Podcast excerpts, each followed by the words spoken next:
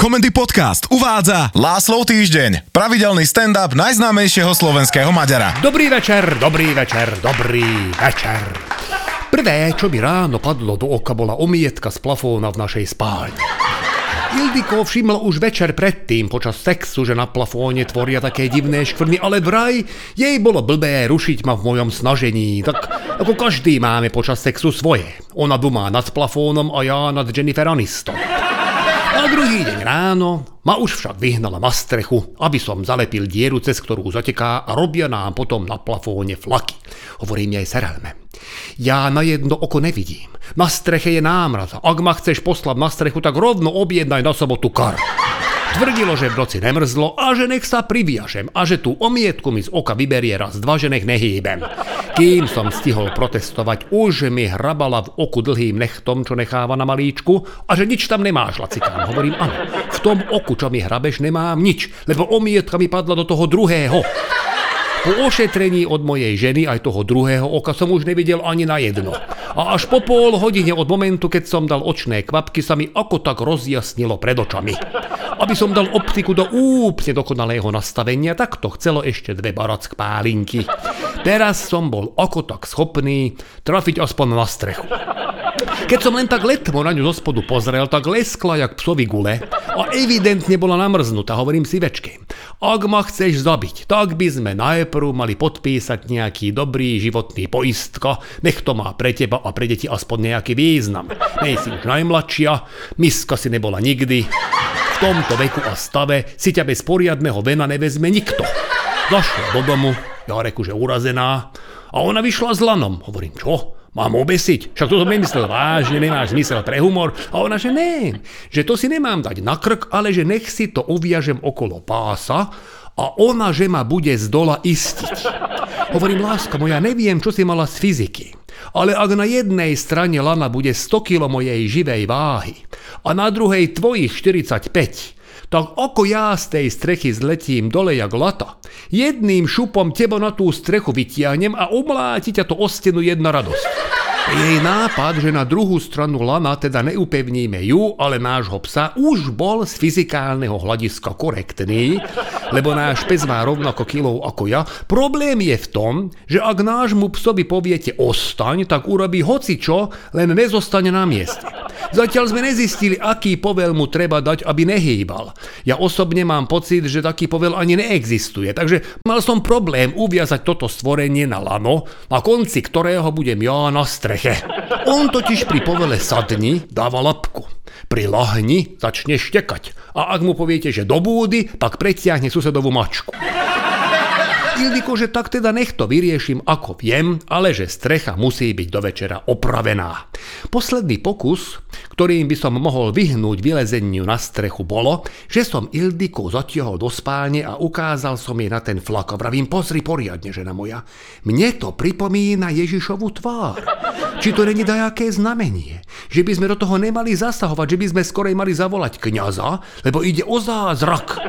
Z nášho domu bude pútnické miesto a my môžeme vyberať vstupné, však na tom ešte zarobíme.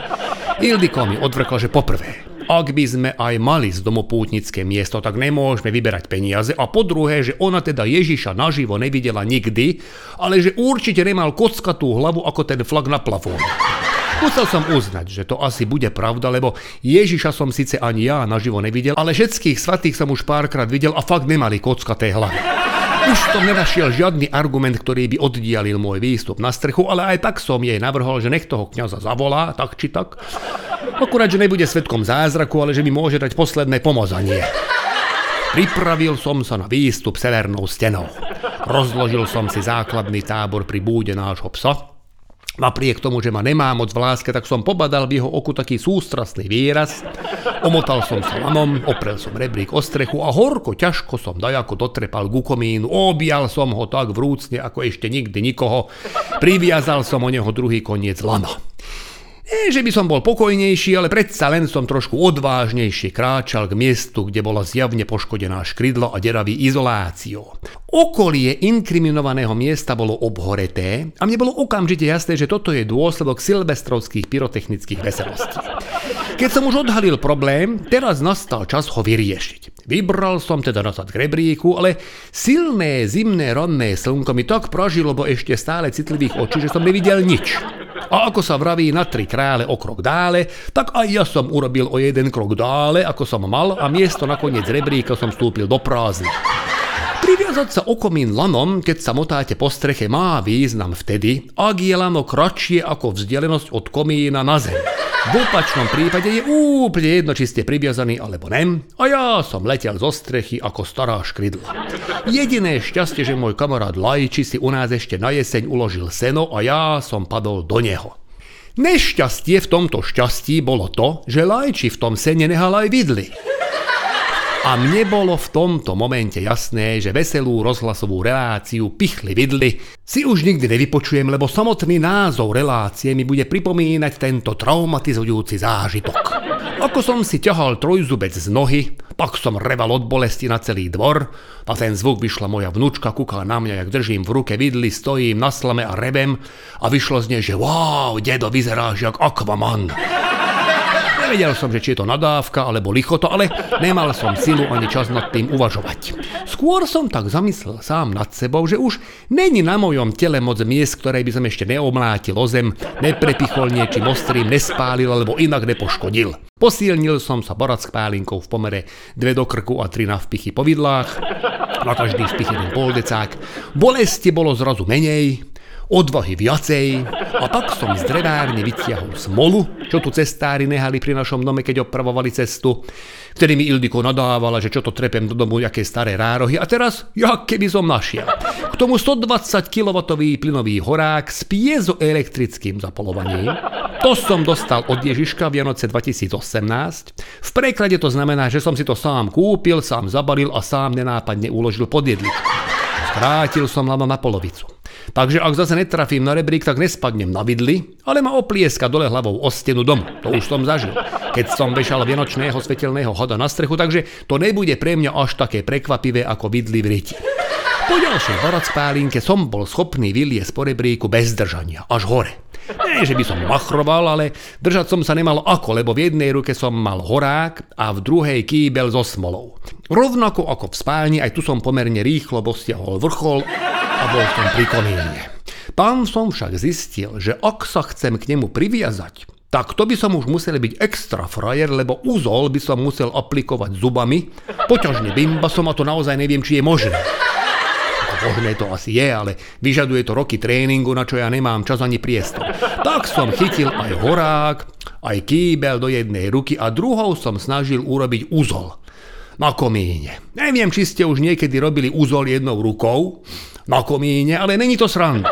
Každopádne som to zvládol, s bimbasom by mi to určite trvalo dlhšie, starú škrydlu hádžem na zem.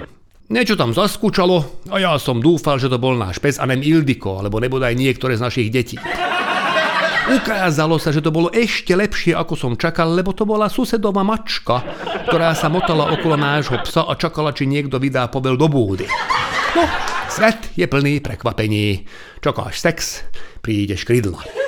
Neviem, koľko životov jej ešte ostáva, tejto mačke, ale odkedy u nás býva naša vnučka, tak sa jej countdown určite velice zrýchli.